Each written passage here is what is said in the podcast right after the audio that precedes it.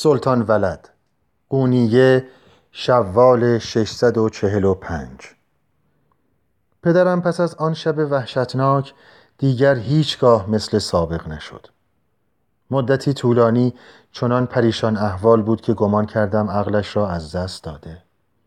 هنوز هم دار و ندارش را میان گداها و یتیمها و بینواها تقسیم می کند به کسانی که از او می‌پرسند چه می‌کنی فقط می‌گوید امرالقیس. چیز دیگری نمی‌گوید. امرالقیس یکی از عمرای بسیار ثروتمند و قدرتمند و با نفوذ عرب بوده که در ناز و نعمت زندگی می‌کرده. به علاوه رعایایش هم دوستش می داشتند و احترامش می گذاشتند.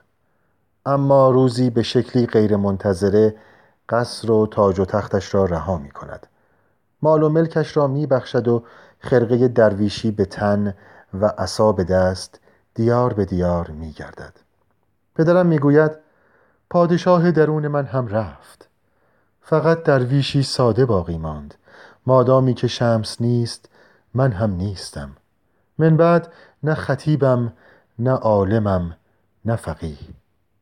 دیروز بازرگانی موقرمز که از سر و رویش تزویر و تقلب میبارید به در خانه من آمد.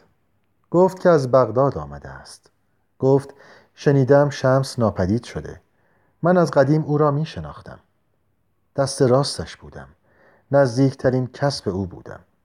بعد طوری که انگار دارد رازی را فاش می کند خم شد و در گوش پدرم گفت شمس سلامت است و فعلا در هندوستان پنهان شده.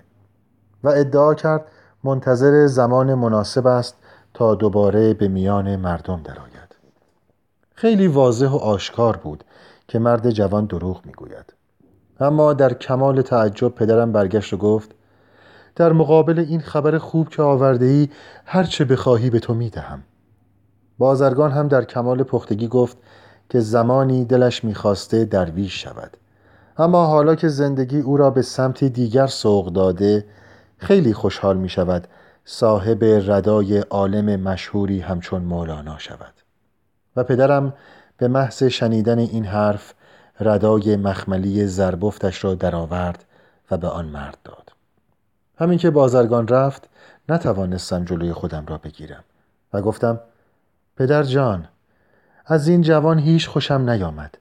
چرا ردایت را به او دادید؟ معلوم بود که دروغ می‌گوید. پدرم که پیدا بود غرق در فکر است لبخند زد و گفت مگر نشنیدی گفت شمس زنده است؟ در مقابل چنین دروغی یک ردا دادم. مگر زیاد است؟ فکرش را بکن. اگر حرفهایش راست بود اگر شمس واقعا زنده بود آن وقت ردا چیست؟ جانم را می‌دادم.